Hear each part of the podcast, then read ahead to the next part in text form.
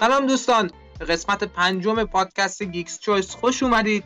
تو این قسمت علاوه بر اخبار که خب پای ثابت داستانه می‌خوایم فیلم After Yang و Kimi رو با هم بررسی کنیم و در این مورد صحبت بکنیم که سینمای ابرقهرمانی چه تأثیری در تاریخ سینما داشته و چه جایگاهی در سینما داره. بعد از شنیدن یک بخش کوتاهی از آهنگ فیلم After Yang میریم و بخش اخبار رو با هم مرور می‌کنیم خب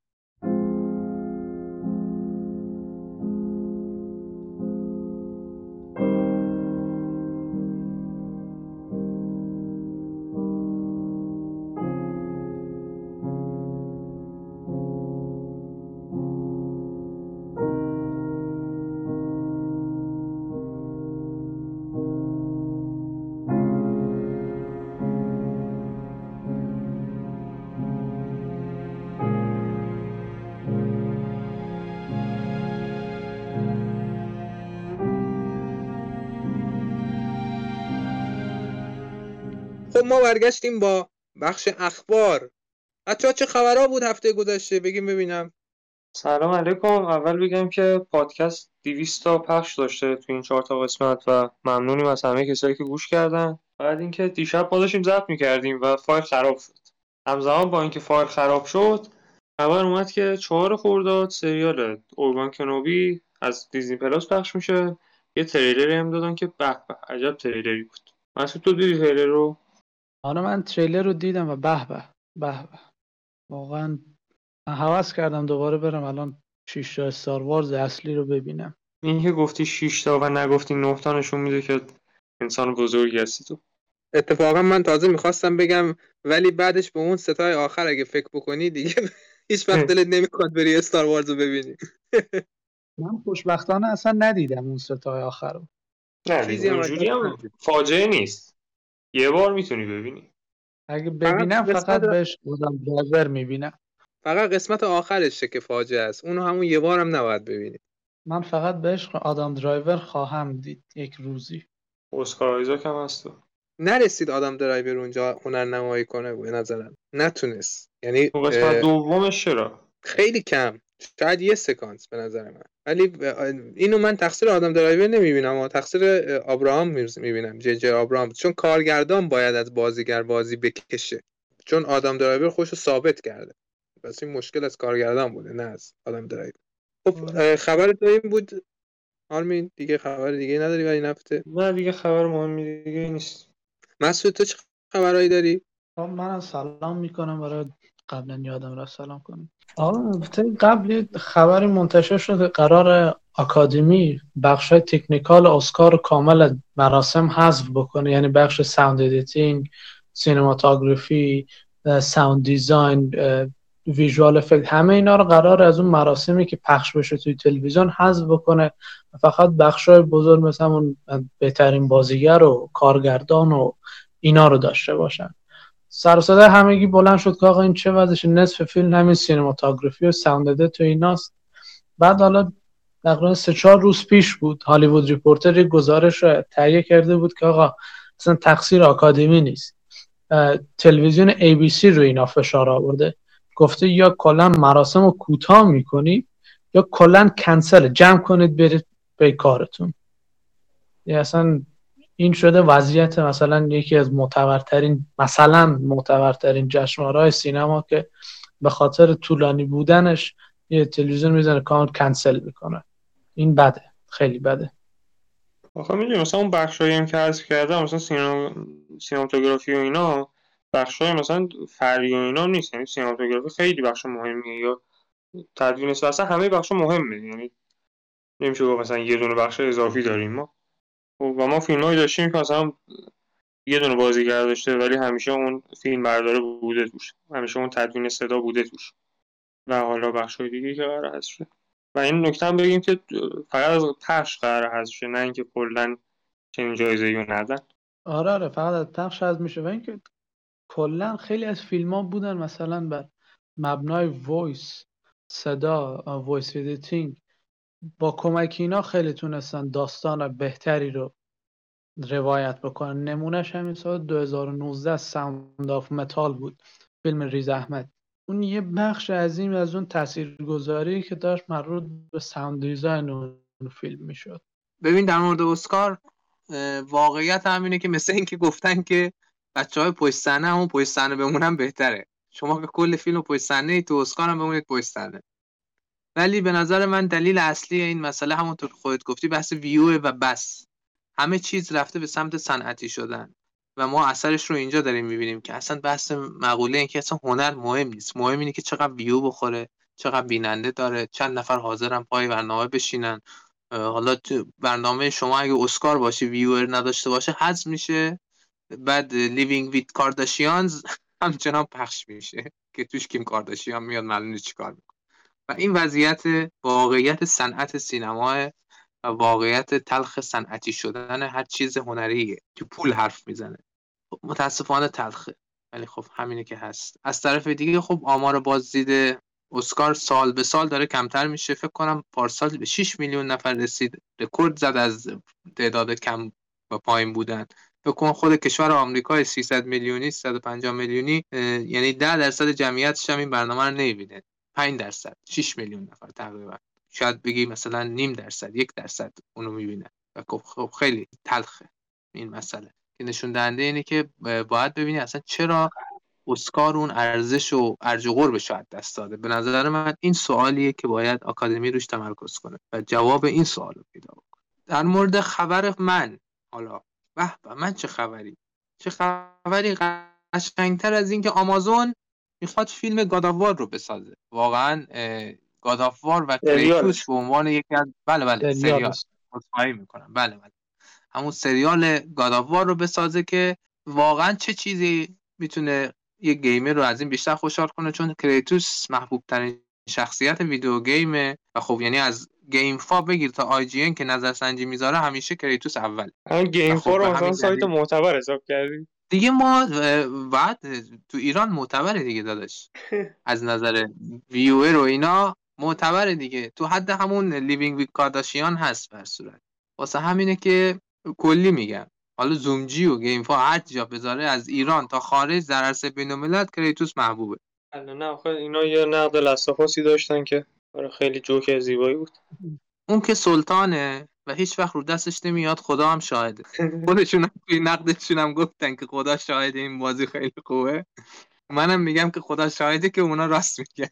ولی از این گذشته از شوخی گذشته خب کسا تیمی که پشت این سریال مارک فرگوس هست که تیم سریال Expanse رو ساخته بودن و خب قراره توسط آمازون ساخته بشه. یعنی هم بودجه کافی دارن پول خوب دارن هم یه تیم هستش که قبلا آثار خوبی ساخته پشتشه. میشه امیدوار بود به این مسئله. با توجه به اینکه سونی گستاپ سوشیما هم گفته می‌خوام فیلم کنیم لستاپاس رو داده بیو از به خدمت شما که خود آمازون الان سریال چیز هم داره می‌سازه مس افکت رو داره می‌سازه. خب خوبه. برای گیمرها خبرهای خوبیه. از این طرف سریال هیلو هم داره ساخته میشه. و من خوشحالم که مدیوم انتخاب شده سریال بوده و اینو در قالب سریال در آوردند که به نظر من این هوشمندانه ترین کار بود. چون اون سفر عظیم کریتوس که ده سال شاید مثلا 15 سال این بازی داره بازی های مختلفه که گاداوار میاد رو تو واقعا سخته توی فیلم جمع کنی. و تو سریال واقعا فرصت این فراهم هستش که تو به همه چی بپردازی. یه او چهار فصل پنج فصل سریال بدی یه داستان حماسی و شگفت انگیز روایت کنی. ولی خب بعد ببینیم چی میشه دیگه. من به شخص ترجیح میدم به جای اینکه بیان کل این داستان کریتوس رو روایت کنن تمرکز اصلی رو بذارن روی این حوادثی که تا اونجایی که مثلا کریتوس از یه سرباز معمولی میاد مثلا رهبری ارتش رو می‌گیره تا اینجایی که رسما خدای جنگ میشه من دوست دارم اینو نمایش بدن تا اینکه بیان دوباره همون مثلا اون داستان کریتوس که میره کل خدایان یونانو می‌کشه دوباره مثلا بازسازی بکنن. چون دیدیم اکثر فیلم ها سریال های که اومدن همون رو بازسازی کردن شکست خوردن. ولی از اون ور انیمیشن ها انیمه هایی که اومدن مثلا یه بخشی که توی بازی ها بهش پرداخته نشده رو نمایش دادن خیلی بهتر جواب گرفتن. نمونهش همین Arcane ه. یا مثلا اون انیمیشن Witcher که بود. و حتی انیمیشن Mortal Kombat. انیمیشن Mortal Kombat که در واقع همون بازیش بود. من قسمت اولش که Scorpion ش که در واقع یه چیزی بین بازی و اتفاقات پیش از بازی بود. قسمت دومش هم که خب Mortal Kombat فکر کنم سه بود. مال با از نظر بازی می‌شد Mortal Kombat سه یا Mortal Kombat دو. ولی کلا آره اگر بخوان جدید بسازن و داستان جدید روایت کنن طبعا جذابیتش بالاتر. ولی یه خبر دیگه این که Poets of the Fall قراره آلبوم جدید بده اسمش Ghostlight و اولای اردیبهشت میاد. ده تا track هم داره این آلبوم. اسم track هم دادن بیرون. سایتشون سر بزنید می‌تونید ببینید امیدوارم یه آلبوم دیگه هم واسه آلبوم یا چند تا track دیگه هم واسه Alan Wake دو بدن واقعا بازی رمدی دیگه از بعد الان از بعد مکس دو در بدون ترک های اینا اصلا مزه نمیده. قطعا سر چی که هستن؟ سر الان که قطعا خواهند بود. حالا مشخص نیست که یه آلبوم کاملا جدای میدن یا نه. مثلا یه چند تا ترک از همین آلبوم جدیدشون قرار توی بازی باشه. ولی در کل خبر فوق العاده بود. خوشحالم. خب این بود از بخش اخبار. یک ذره دیگه دوباره آهنگ افتریانگ رو گوش بکنیم. برگردیم خدمت شما با نقد و بررسی.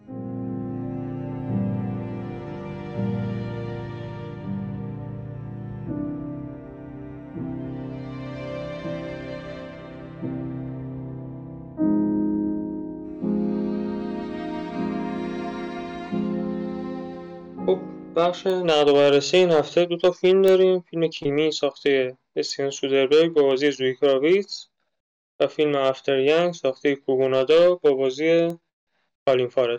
اول اون سراغ کیمی اینو جای سودربرگ که داستان یه دختری که توی شرکت تکنولوژی کار می‌کنه. اینا یه محصولی دارن که دستیار صوتیه توی خونه بعد این دختر شخصیت اصلی داستان اینجوریه که پشتیبانی این دستگاه رو بر داره و خطاهاشون رو رفع می‌کنه.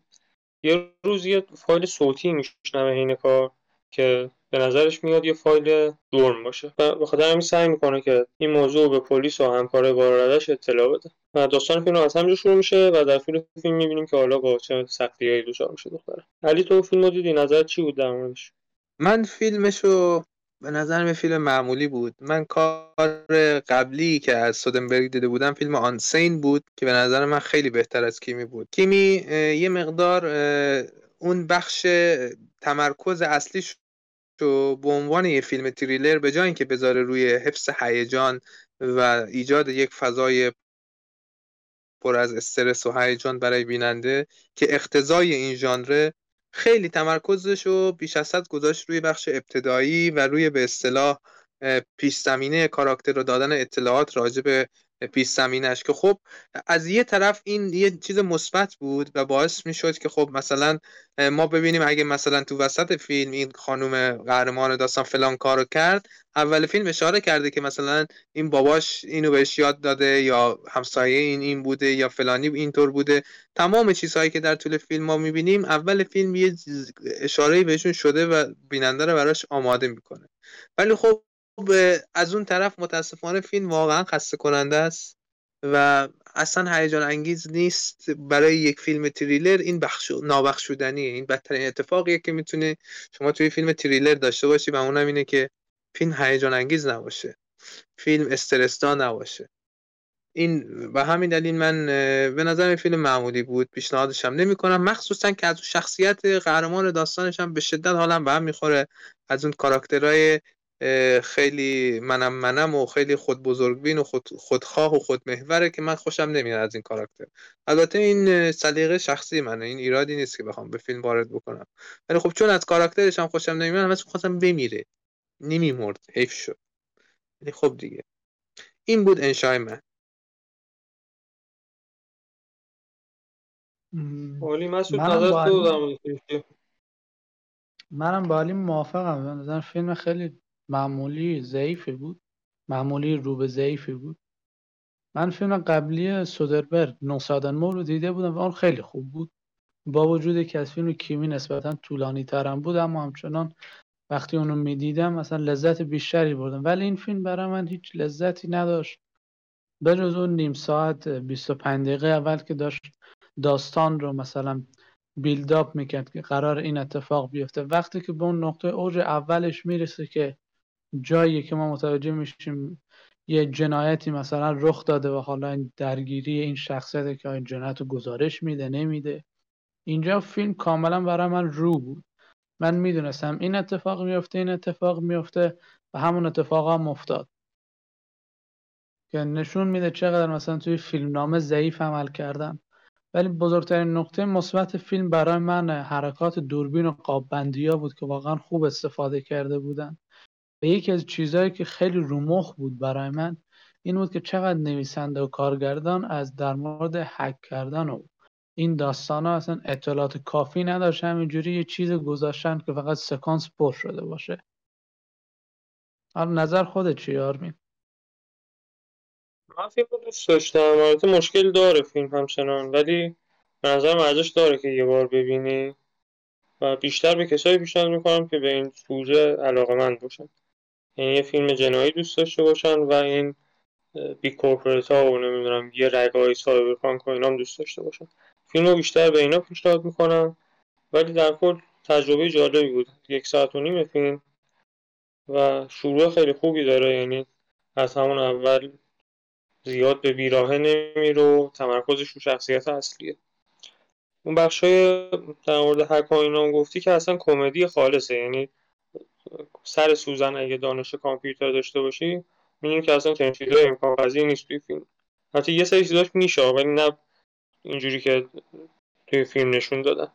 مثلا دختر گوشی رو خاموش می‌کنه و این یه پیامی میفرسته که گوشی روشن شه یا اینکه یه اسمس میفرسته از طریق اسمس لوکیشن یا رو پیدا می‌کنه. و اینا واقعا کمدی خالص بود. به جای اینکه مثلا بیان یه ذره استرس و نمی‌دونم تنش فیلم رو بالا ببرن ولی در کل دوست داشتم. مثلا آخر نیم ساعت آخر فیلم یعنی شروع فیلم خوبه وسطاش یه ذره به بیراهه میره و می‌تونست خیلی چیزای بهتری داشته باشه. ولی آخر فیلم رو دوست داشتم. البته همون مشکل داره. یعنی بگم اسپول میشه ولی قشنگ رو مخت میره یه جایی اون پنج دقیقه آخر. پایان بندی فیلم هم که اصلا چیز خیلی تخیلی و یوتوپیایی بود اصلا. در مورد خیلی صحبت نمی‌کنه چون اسپول میشه. ولی یه چیز دیگه هم بود که من فکر کردم مثلا وسط های فیلم قشنگ دارن یه تبلیغ می‌کنن برای این سیری و این voice assistant ها. در این حد مثلا اینا رو خوب و خوشگل جلوه میدن که ببین مثلا حتی اگه فلان کارو می‌کنه مثلا به نفعشونه. یعنی چی بود تبلیغ به نظرم مخالفم بود حالا. قشنگ داره ببین نشون میده. حالا هم این فیلم هم افتر نشون میده که این تکنولوژی چجوری داره حریم خصوصی رو له می‌کنه قشنگ. خب من همین یعنی میگم. یعنی دستگاه خب یعنی برنامه نویسی که داره روش کار می‌کنه نمی‌دونه که فایل رو بدون اجازه داره ذخیره می‌کنه. ولی شرکت می‌دونه که داره ذخیره می‌کنه همین فایل رو بدون اجازه. خب خود اون آدم که واسش کار می‌کنه اونجایی که میره تو شرکتشون با اسکن چشم میره توش. در صورتیه که میگه مثلا من اجازه ندادم. میتون از همچین چیزی استفاده کنه بعد میگه مثلا تو license این agreement چیز بوده برنامه بوده. بعد میگه هیچ اونها رو نمی‌خونه. این نکات ریزو به نظرم خوبه که دقت کردم بهش. ولی از اون ور بوم افتادن که مثلا نکات اصلی و واقعا هیچ اهمیتی ندادم بهش. و فقط یه چیزی نوشتن که نوشته باشن من مشکلم دقیقا همینجاست که فیلم یه حالت تضادی داره. از اون ور میاد مثلا میگه آقا این voice assistants اینا خیلی بدن. بعد از اون ور می‌بینی که آقا مثلا همینجوری جان مثلا یه شخصی رو نجات دادن. الان خوبه یا بده؟ دقیقا چی رو می‌خواین شما بگین؟ این برای من تا آخر فیلم همچنان حل نشده باقی موند. ولی نظر تو چیه؟ در مورد voice assistant و اینا من با نظرم با نظر تو همسوتره که این فیلم در واقع ضد voice assistant و اینا بود و داشت می‌گفت که ببینید که همه چی شما داره کنترل میشه توسط این کمپانی ها و اینا و همه چی شما حریم شخصی و شما معنا نداره. حالا اینکه از اتفاق یه بنده خدایی این مثلا یه تاثیر مثبتی داشته استفاده مثبتی شد این واقعیت رو کتمان نمی‌کنه که اون دستگاه داشته شب و روز و زندگی همه ما رو رسد می‌کنه و در واقعیت امرم همینه. اگه شما از دستیار صوتی استفاده می‌کنی هیچ چیزی در زندگی شما نیست که اون نشنوه و چیزی به نام حریم خصوصی براتون دیگه نمیبندی این یه واقعیت. همین الانش مثلا اینستاگرام می‌تونه خیلی بدون اجازه شما هر دیتایی که می‌خواد استفاده کنه. همشون همینطور ما مثلا توی واتساپ خب برو پیام بده که می‌خوام گوشی بخرم یا نمی‌دونم فلان کار می‌خوام بکنم. بعد دقیقا فردا روزی توی گوگل یا مثلا توی سایت هایی که تبلیغشون رو گوگل می‌کنه خب می‌بینی که تبلیغ همون چیزهایی که search کردی و میاره واسه بله همه همینطوری شما وقتی وارد وبسایت هم میشی همه کوکی داره. accept می‌کنی شما. 90 درصدشون که refuse هم نداره. اونایی هم که یه سری هم که refuse دارن بعد یه منو باز بشه تو بعد از توش 40 تا چیز تیک بزنی. که مثلا اجازه نده و فلان همه عطاشو به لقاش میبخشن یه accept رو می‌زنیم روش. اون accept یعنی آقا من اجازه دارم شما از این لحظه که وارد این سایت میشه هر جا کلیک کردی من می‌تونم از داده هایی که تو استفاده کردی منم استفاده بکنم. داده های تو رو حالا می‌خوام بفروشم به این سایت دیگه می‌خوام خودم تحلیل کنم. یعنی داری این اجازه رو بهش میدی. همه ما هم accept می‌زنیم اجازه رو میدیم. واقعیت هم اینه که بزنی از چیز سختتر؟ از انتخاب رشته سختره دقیقا منم همینو میگم دیگه. اینقدر هی option داره بزنی نزنی آدم پشیمون میشه. میگه دو دقیقه می‌خوام بیام یه چیزو بخونم باشم برم سر زندگیم اونقدر که این انتخاب رشته به قول تو وقت می‌بره خوندن اصل مطلب وقت نمی‌بره. خلاصه که آره آره به نظر من خوب نیست این وضعیت حریم شخصی و اینا دیگه از بین رفته. فیلم After Yang چطور بود؟ من ندیدمش متاسفانه. الدن رینگ نذاشت. 74 ساعت تو هفته گذشته الدن رینگ در مجموع بازی کردم.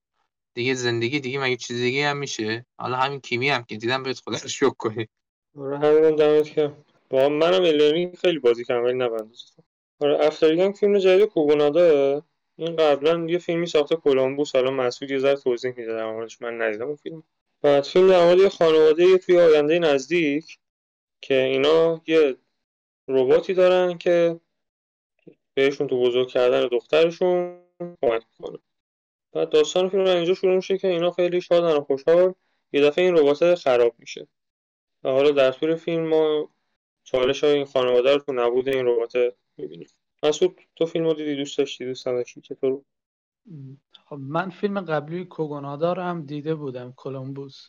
و اونو خیلی دوست داشتم. هم از هم از نظر اینکه داستان خیلی خوبی رو روایت می‌کرد هم به لحاظ ریتمی که انتخاب کرده بود نحوه فیلم برداری قابندی همه چیز عالی بود و من صبر نداشتم که فیلم جدیدش رو ببینم.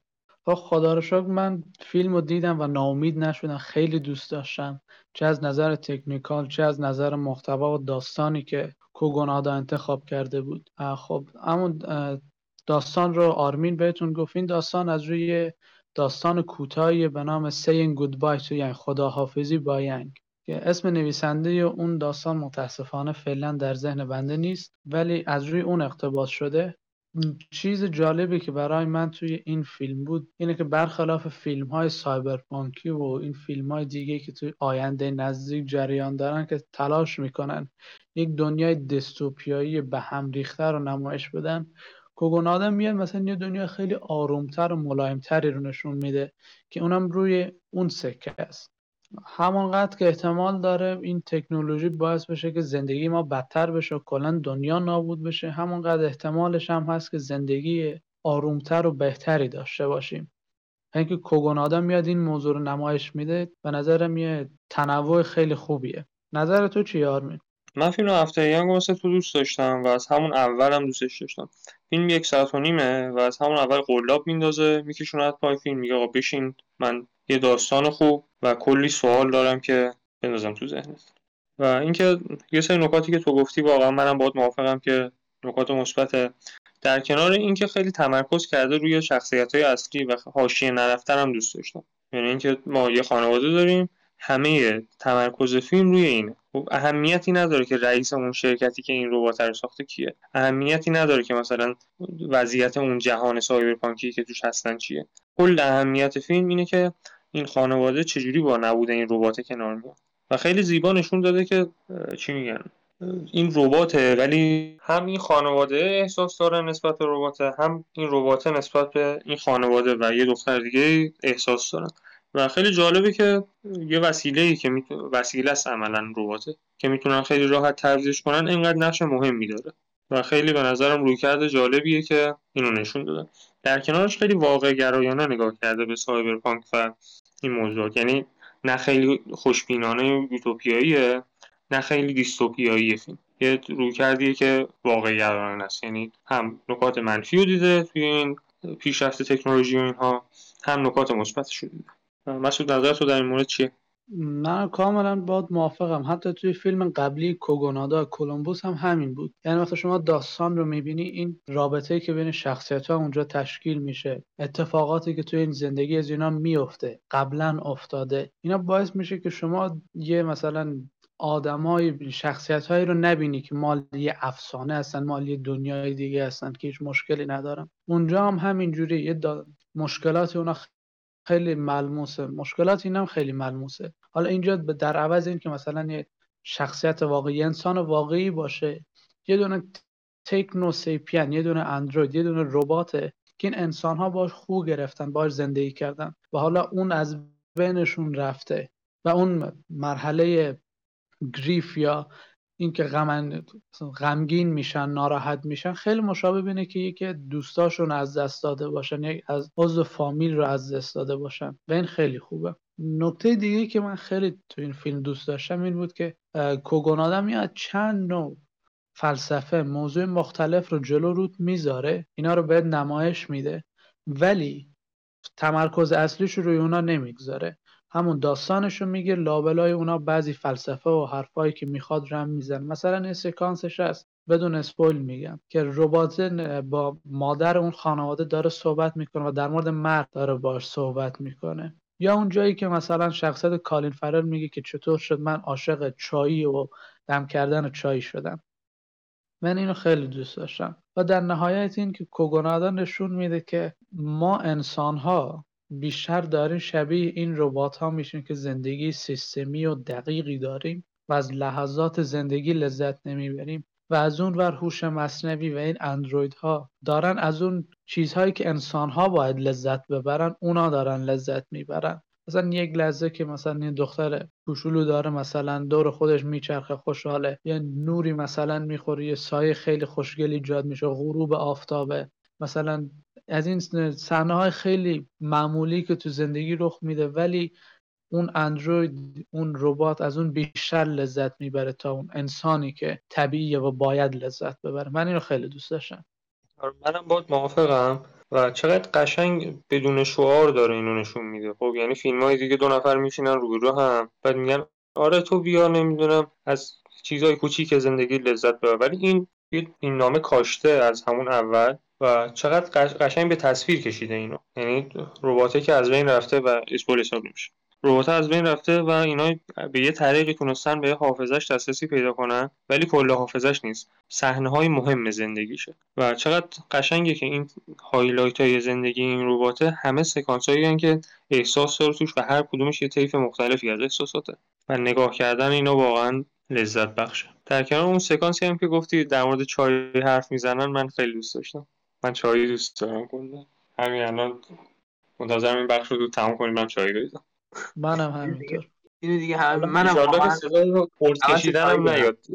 قسمت های قبلی تو ادیت حذف کنی. نه دیگه اینو دیگه حذف نمی‌کنم آرمی دیگه این دفعه می‌ذاریم اینو. بذار همه دنیا بفهمن که تو چقدر چای دوسته. منم چای می‌خوام. به نظرم این بخش ببندیم بریم یه چای بخوریم. من یه چیزی باید اضافه کنم البته.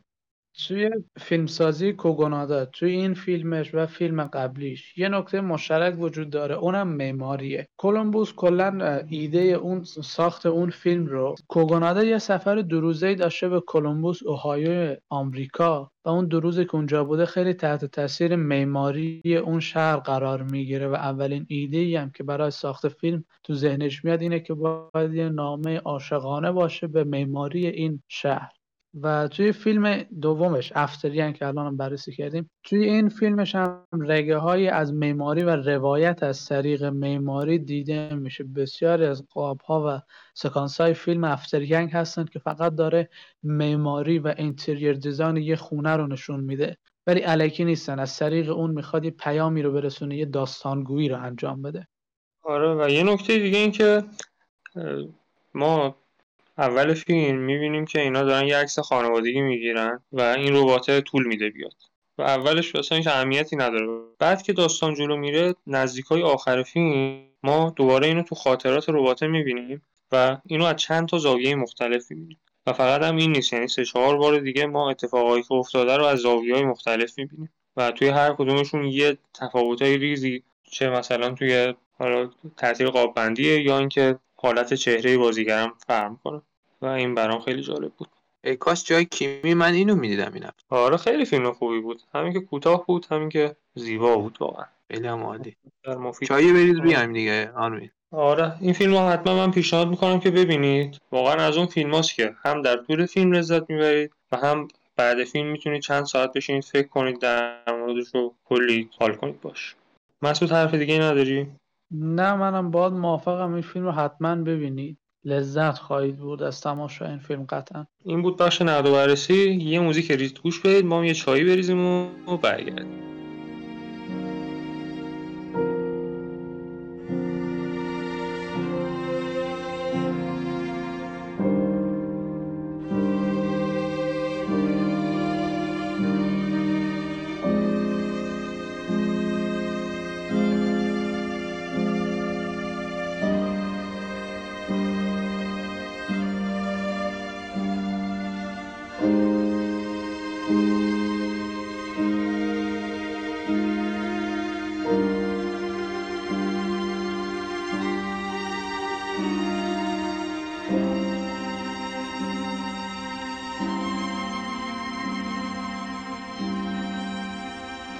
خب به بخش سوم تاپیک این هفته خوش اومدی.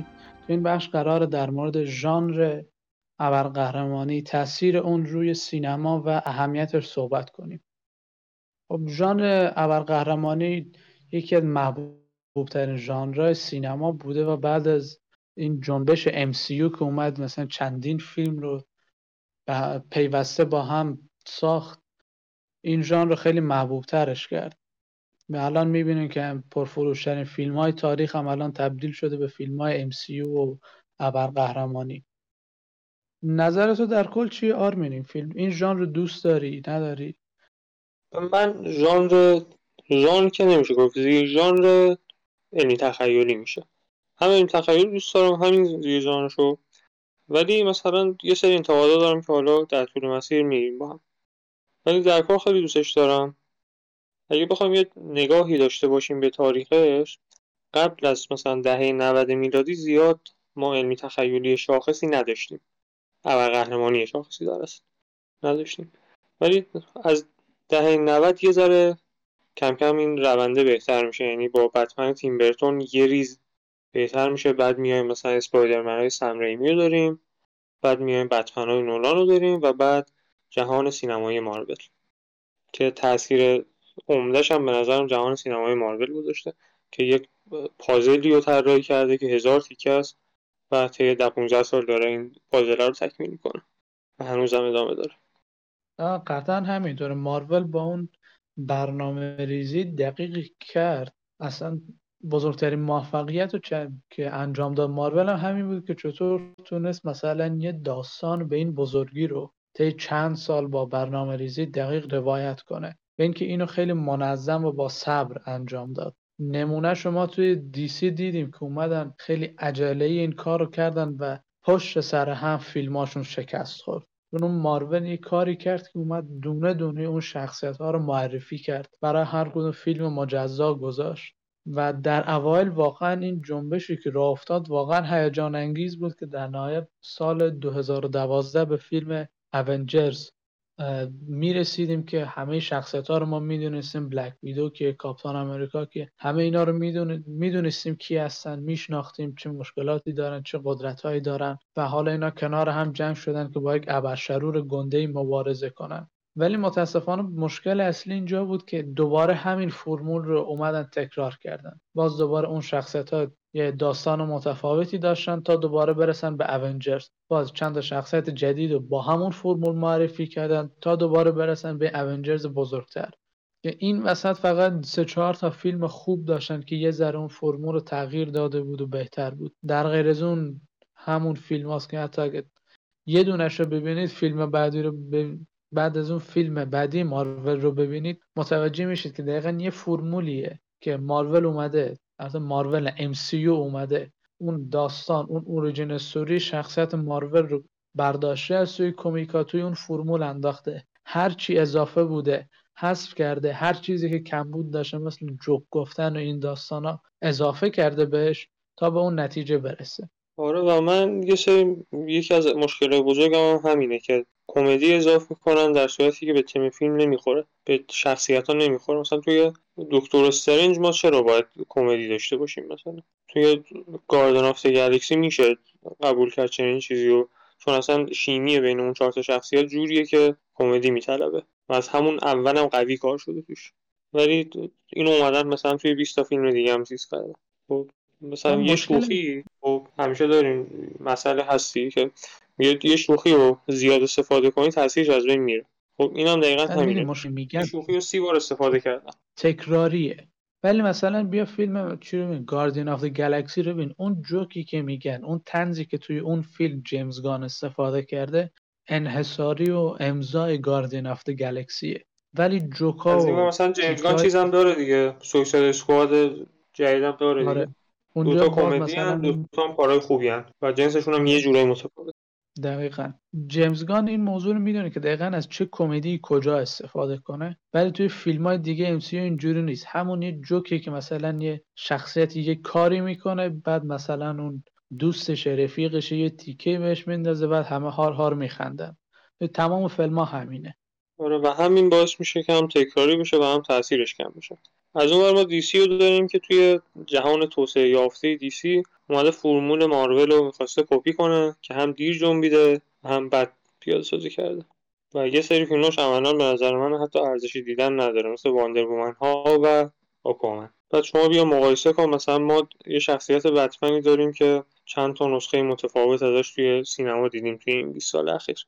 حالا یه مثلا 25 سال اخیر. و خب حالا علی مثلا فیلم چی رو دیده؟ فیلم بتمن ماتریکس رو جدیدن دیده توی سینما. حالا اومد میگیم که صحبت کنیم درمونش. اینکه شما بیا مقایسه کن. ما یه بتمن داریم یا یه جوکر.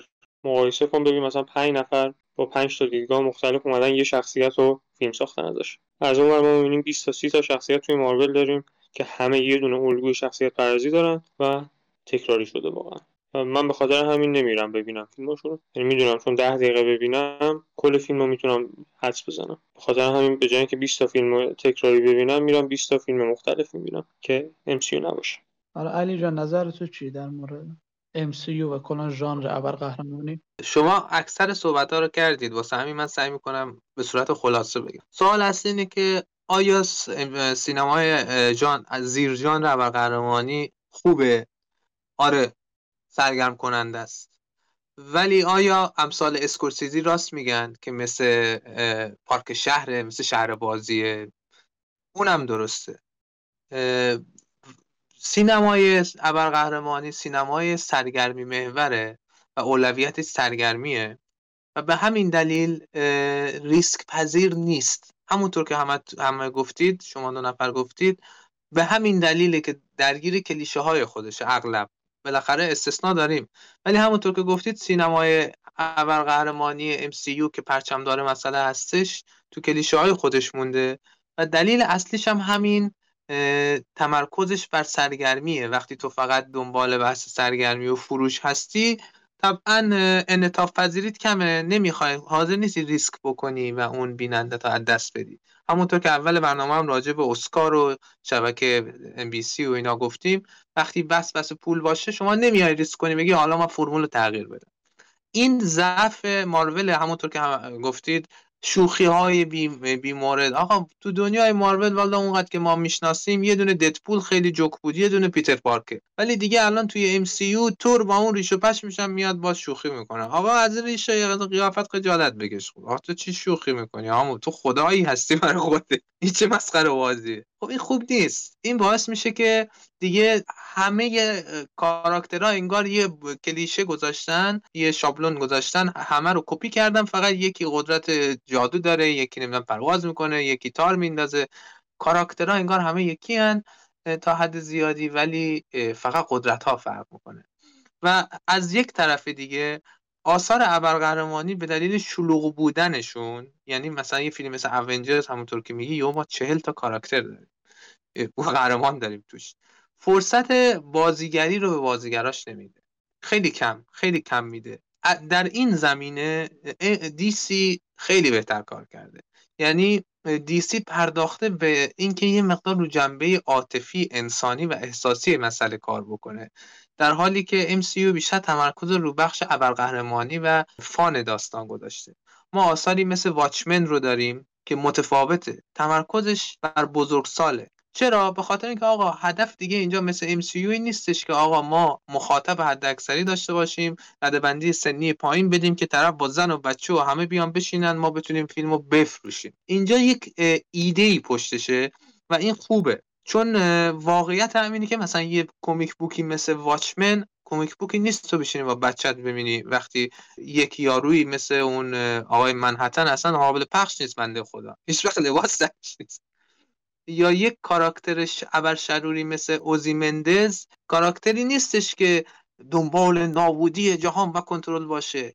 یه کاراکتر سیاسیه یه کاراکتریه که شما می‌تونید لمسش بکنید واسه همینه که دیسی نیومده سعی بکنه در مورد مثلا فیلم زک سنایدر باچمنش یا سریالش از فرمول مارول بره و موفق عمل کرده. خوبی آثار دیسی به نظر در اینه. یا یه فیلمی ما داریم مثل جوکر. شما اگه جوکر رو در نظر بگیری و اون داستانی که جوکر از یک ابرشرور می‌سازه رو مقایسه کن با تمام فیلم که مارول اومده از ابرشرورهای خودش مثلا از تصویری که از ابرشرورهای خودش به تصویر کشیده. واقعا ابرشرورهای مقوایی که ما نمی‌تونیم درک کنیم. آقا چرا کل دنیا رو باید نابود کنی؟ آقا خب بشین زندگی تو بکن. ولی کاراکتر جوکر رو ما می‌تونیم باش ارتباط برقرار کنیم. چون همه ما در یک برهت زندگی یا مثل اون فقر رو تجربه کردیم یا نمی‌دونم مسخره شدن رو تجربه کردیم یا از دست دادن پدر مادر عزیزان رو تجربه کردیم دوست نداشتن دوست خوب زندگی تو جامعه وحشی و هزار تا بدبختی که اون بنده خدا همه رو یک جا تجربه می‌کنه. ما هر کدوم تو زندگیمون یه دونه رو حداقل تجربه کردیم و باهاش ارتباط عاطفی برقرار می‌کنیم. و وقتی جوکر میاد یه کار بدی می‌کنه توجیه پذیر برای ما که آقا این داره محصول جامعه خودشه که داره این کارو می‌کنه. به این میگن یه کاراکتری که خلق شده. کاراکتری که اون به اصطلاح اوج و حزیز و زیر و بم پرداخت شخصیتش توی فیلم شکل گرفته. ولی ما یه کاراکتر منفی داریم بدترین بزرگترین مثل تانوس. توی دنیای مارول که خیلی هم سه قسمت اونجرز و اینا درگیرشه ولی ما یه بکستوری درستابی ازش نداریم. ما یه درست حسابی نمی‌فهمیم. آقا این انگیزش از کجا میاد؟ دو تا دیالوگ میگه که آقا من تایتان بود و تایتان چون نابود شد من تصمیم گرفتم دنیا رو نجات و همین. خیلی سطحی واقعا شخصیتش شکل نمی‌گیره. حتی حتی ما اون جوکر هیت هم که هیچ وقت تکرار نشد هم ما داریم بازم اون کاراکترش اندازه خودش شکل می‌گیره خاص میشه. ولی متاسفانه مارول در این زمینه نتونسته ورود کنه چون حاضر نشده بیننده رو فدای ردبندی سنی بکنه. به همین دلیل به نظر من دیسی بهتر عمل کرده و دیسی از مارول ریسک پذیرتر بوده و با بتمن جدیدشون رو ثابت کرد. چون در بتمن جدید به نظر من بتمن جدید خود بتمن ها خود آقای جناب بتمن بروس وین بهترین بتمن تاریخ سینما بود. فیلم شاید بهترین فیلم بتمن نبوده باشه ولی کاراکتر بتمنش بهترین کاراکتر بتمن سینما بود. چون بازیگر فرصت بازیگری میده. حالا امید خدا وقتی فیلم بیاد من راجع به اون سکانسی که بتمن توش بازیگری می‌کنه با هم صحبت و خب دنیای فیلم میاد خلق میشه. و برای اولین بار یک بتمنی و مثلا این بتمن متریوز به تصویر می‌کشه که ابرقهرمان نیست. کاراگاه خوبیه. ما تمام بتمنهایی که داشتیم رو بود ابرقهرمانی داستان کار داشته ولی این فیلم اومده رو بود کاراگاهی بتمن به عنوان همونطور که تو کمیک ها میگن بزرگترین کاراگاه دنیا اومده رو اون تمرکز کرده و خب این میشه ریسکی که سازنده اومده انجام داده و همونطور که مسعود گفت ما یه بتمن داریم که هر کارگردانی یه برداشتی ازش کرده یه تصویری از این کاراکتر ارائه داده. ولی از اون طرف ما تو مارول ما ده تا کاراکتر داریم که همشون شوخ همشون مهربونن همشون با گذشتن همشون آدم نمی‌کشن همشون فلان همه مثل همه. یعنی ده تا کاراکتر داریم که ده تا یک جورن ولی یه کاراکتر بتمنی داریم که هر کارگردانی اومده یه طیفی ازش رو کرده. تو این زمینه به نظر من دیسی بهتر جواب داده و به صورت کلی بخوام کل حرفمو جمع بندی بکنم سینمای ستاپ ژانر ابر قهرمانی سرگرم کننده است اما اغلب فرصت بازیگری و هنرنمایی و تبلور احساسات رو به بازیگرای خودش نمیده. شاید شاید دلیلش اینه که این سابجان این زیرجان هنوز جوونه هنوز تجربه کافی نداره که بتونه هم سرگرمی و هم جلوه های ویژه خفن و همه اینا رو هم بازیگری و همه اینا رو بتپونه توی فیلم خب سخته براشون.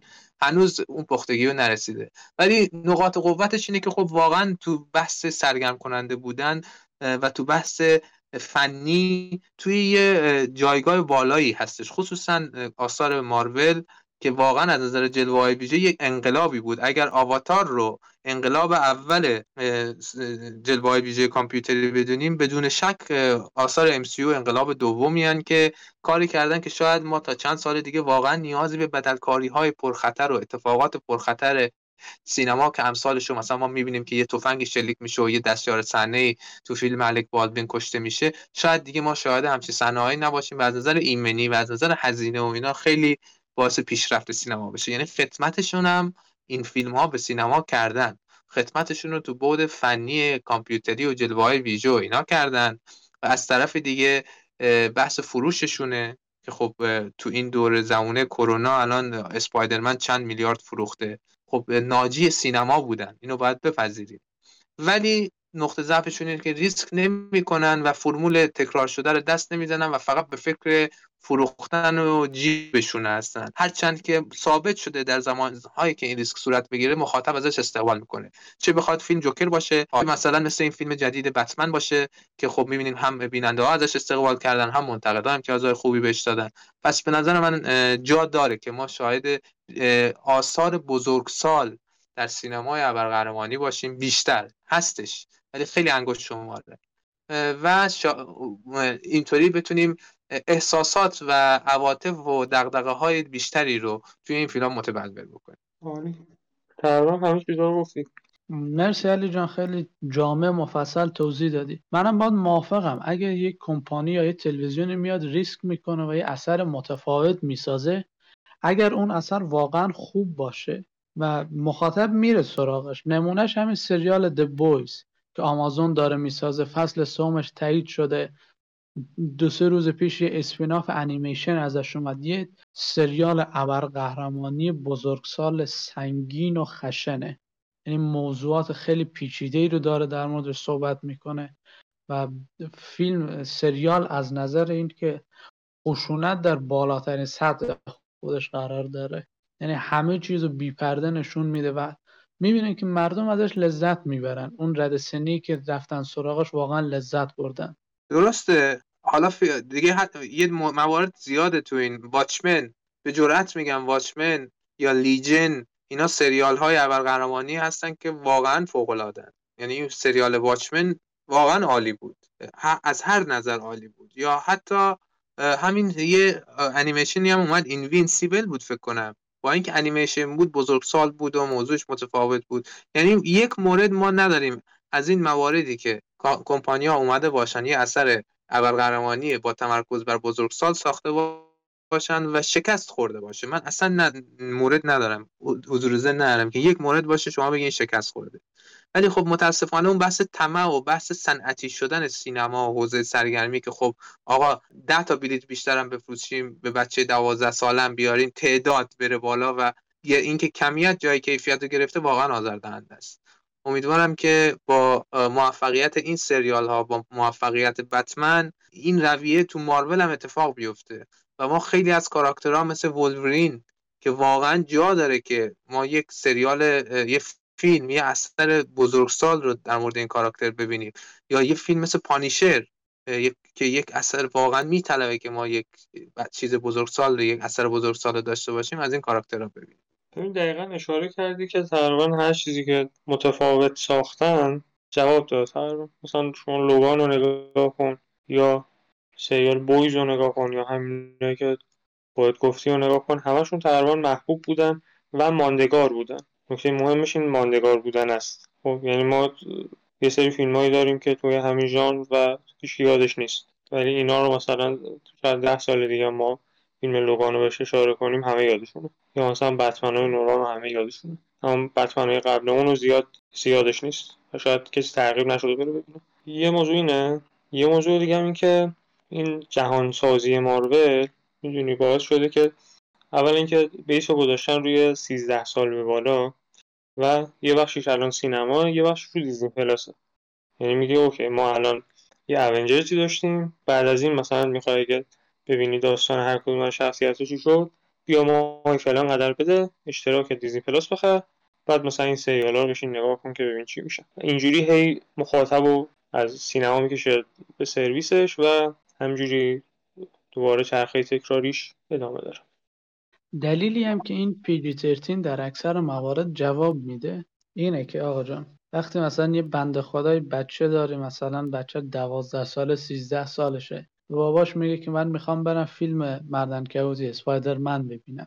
پدره بگه نه نمی‌برم. اون تا یه هفته اون پدره مثلا درگیره. این پسر هر روز یک کاری می‌کنه که این باباه اونو ببره و در نهایت حوصله اون پدر اون مادر سر میره مجبور میشه اون پسره رو ببره. یه بلیط برای خودش بخره یه بلیط برای اون بخره بره فیلم رو ببینه. تا بلکه مثلا دهنش رو ببندن مثلا این داستانا. این از این لحاظ مارول می‌دونه که اینجوری می‌تونن فروش کنن. ولی اگه بخوان همه فیلم ها رو مثلا آر ریتد کنن نیاز دارن که واقعا باید داستان خوب بگن. فیلم خوب بسازن. در غیر از اون یه شخص مثلا 20 ساله 19 ساله نمیاد الکی وقتشو بذاره. مگر اینکه مثلا بنده خدا بچهشون رو مجبور کنه که بره. یه بحثی هم هست. مثلا شما فیلم جوکر رو نگاه کن. هزینه ساخت این فیلم چقدر بوده مگه؟ خب 10 تا جوکر بسازی فکر کنم اندازه یه دونه مثلا فیلم بتمن بخواد هزینه داشته باشه. اونم اکثر هزینه‌ش فکر کنم سر حقوق چیز میره با فینیکس میره. یعنی اینجوری هم هست. کل هزینه ساخت جوکر 100 میلیون دلار هم نشد. ولی یک میلیارد دلار فروخت. آره زیاد نفهم 20 میلیون بود من یادم نیست دقیقاً ولی خیلی فروخت. بین بین فکر کنم 70 یورو 70 هزار 70 میلیون هزینه فروش ساختش شد. دوربر یک میلیارد خورده فروخت.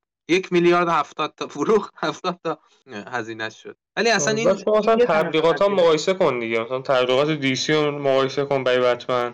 از اون ور تبلیغات مثلا سونی مارول رو مقایسه کن با برای اسپایدرمنش. قشنگ هر جا رو باز می‌کردی اسپایدرمن بود. یعنی آره، کم مونده بود مثلا روزنامه های ایران هم بیان اسپایدرمن کار کنه درسته. خطبه نماز جمعه بشه اسپایدرمن در این درسته. تبلیغات هم حرف حق داری. از طرف دیگه مثلا کسی توقع نداره اسپایدرمن آر تحویل بدی به جماعت. ولی خب یه سری کاراکترها میطلبه. یعنی من الان بلند شدم اسپایدرمن هم همینجا می‌تونستم برم سینما ببینم با اینکه کاراکترشو بیشتر دوست داشتم. ولی رفتم بتمن رو سینما دیدم. دلیلش این بود که آقا می‌دونستم این بتمن گفته بودن که آقا فضای تاریک تری داره و نمی‌دونم تو نقدام به این مسئله اشاره کرده بودن. گفتم خب آقا این وقتشه. وقتشه که بری یه تجربه جالب تو سینما داشته باشی. یه فیلمی که ذهن تو رو درگیر کنه. و این فیلم هم از نظر داستانی و اینا برای 13 سال به بالا بود بتمن. و خب اومده بود پرداخته بود به این مسائل اجتماعی که اصلا ما تو فیلم های مارول تقریبا هیچ وقت به اینا پرداخته نمیشه. به مسئله شما هیچ وقت تو فیلم های مارول اول قهرمانی مارول فساد سیاسی اجتماعی رو نداری. یه اول شرور داری همون داستانه. دولت فاسده نمی‌دونم بالا دستی ها فاسدن. همچین چیزی توش پرداخته نمیشه. ولی ما بارها تو فیلم های مثل جوکر یا همین بتمن با اینجور مسائلی که مخاطب بزرگسال به صورت روزمره باش دست پنجه نرم می‌کنه اینا بهش پرداخته میشه تو جوکر تو بتمن. این سیاست دیزنی کلا یعنی شما توی استار وارز و انیمیشن هاشو کلا هر چیزی که دیزنی می‌سازه ببینی یه چنین چیزی هست. یعنی یه سیاستی دارن یه شابلونی انداختن که آقا شما این چیزا رو آره. حق داری بیاری تو فیلم این چیزا رو حق نداری بیاری می‌خوای کار کنی با آره، فرار می‌کنه. فرار می‌کنه از سیاست انگار. نمی‌دونم چرا از پرداختن به مسائل سیاسی و اجتماعی مثلا خب سرشون درد نمی‌کنه. مثلا اکران چین رو از دست میدن اینجوری خیلی بخوان یه ذره سیاسی بازی در بیارن. و اکران چین مهمه مثلا الان. بله بله میگم ریسک نمی‌کنه ریسک نمی‌کنه. البته بتمن هم اکران چین رو از دست نداد. مشکلی نبود. اتفاقا تو وقتی تو فیلمت بیاید دولت آمریکا بد بگی چین استقبال می‌کنه. نگران نباش. اینا بحث یه سری چیزا رو نمیارن. آره درسته. به نظر من جاش خالیه. ولی مطمئنم من با توجه به موفقیت این فیلم ها از سمت سی مارول هم قدم می‌ذاره تو این راه و شروع می‌کنه آثار با طیف با تم بزرگسال توی جانه های خودش بده به نظرم. ببینید من دوست دارم که از هر طیفی که می‌تونن بسازن. یعنی زاویه های دید مختلف ما داشته باشیم. و خب فقط این نباشه که جهان در خطر رو این اول قهرمانو بیاد نجات بده. خب این زندگی اینا بودای دیگه داره که هم قبلا بهش پرداخته شده و می‌تونن دوباره نگاه کنن. هم چیزایی هست که تا الان کسی در موردش صحبت نکرده. حالا یا تو کومیکا بوده یا کلا اصلا در موردش صحبت نشده و خیلی پتانسیل بالایی داره البته من یه موضوعی رو اینجا اشاره بکنم. این که مثلا میگیم فیلم های مارول مثلا این بحث اجتماعی و سیاسی و اینا رو نداره این بربود به کمیک های مارول نمیشه. این فقط توی MCU است. مثلا شما برو بازی مردن کبوتی که انحصاری پلیستشن 4 هست رو ببینید. داستان اون یک گره و چفت و بس خاصی با وضعیت اجتماعی و سیاسی که مثلا اون شهرداره اون شهرداره و اون حوادثی که رخ میده مثلا نصف اون ویلین ها و اون حوادث بدی که توی شهر هست به دلیل مثلا مدیریت اشتباه شهرداره. مثلا سیاسی بازی های اون شخص رابطه مثلا اون شخص با رئیس مافیاه. این نیست که توی کمیک های مارول نباشه. این چیزی که توی ام نشون نمیدن پس سیاست دیزنی دیگه. حالا به نظرم در سیاست دیزنی هم می‌تونیم جدا برنامه صد درصد صد درصد. چون اگه یادتون باشه سریال دردویل اونم یه اثر سنگین و سیاسی اجتماعی بود. ولی خب هیچ وقت به سینما راه پیدا نکرد به سینمای MCU راه پیدا نکرد. ولی خب چقدر استقبال شد از اون سریال؟ چقدر پرطرفدار بود؟ یکی از بهترین آثار سریال های اول قهرمانی و اصلا کلا آثار اول قهرمانی اون دغدغه درگیری اون با کینگ پین و فلان و بسار و چقدر بحث شخصی بود چقدر کاراکتر دردویل در اومد. مثلا. خب تو پانیشر حتی. بله متاسفانه ولی کنار گذاشته شدن به خاطر همون به نظر من بحث کمیه. به خاطر اینکه ردبندی سنی بالا مخاطب کمتره و درآمد کمتر. و خب این نگاه نگاه کمی هر موقع کمیت جای کیفیت رو بگیره همینه دیگه آقا. همین وضعیت میشه. شما باید بیاید نگاه بکنی آقا. یکی میاد مثل جی تی ای بازی می‌سازه. بزرگسال پرفروشترین محصول صنعت سرگرمی میشه. در دراز مدت. خب بعد تو هم یه همچین حرکتی بزنی دیگه. خب این بود از بخش تاپیک این هفته که در مورد ژانر بر قهرمانی صحبت کردیم. یه ریز موزیک گوش کنیم و بخش خدافزی برمیگردیم.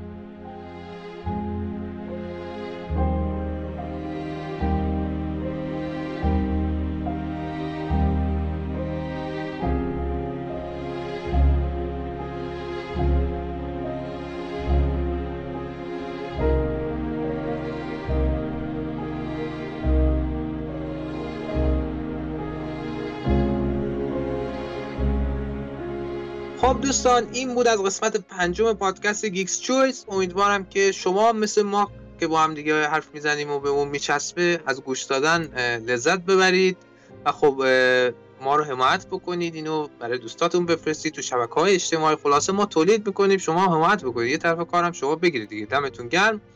امیدوارم که خوش باشین تا برنامه های ویژه بعدی ما. فعلا خدا نگهدارتون. باشه از اینکه تا اونجا با ما همراه بودید. ما رو شبکه اجتماعی فالو کنید و نظر فراموش نشه. نظرتون خیلی مهمه خدا خدافظ مرسی از این که تا اینجا با ما بودید و اپیزود قبلی رو گوش دادید. این اپیزود رو گوش دادید. اگه نظری پیشنهاد انتقادی دارید توی سوشال برامون بگید و ممنون از اینکه با ما بودید. خدا نگهدار.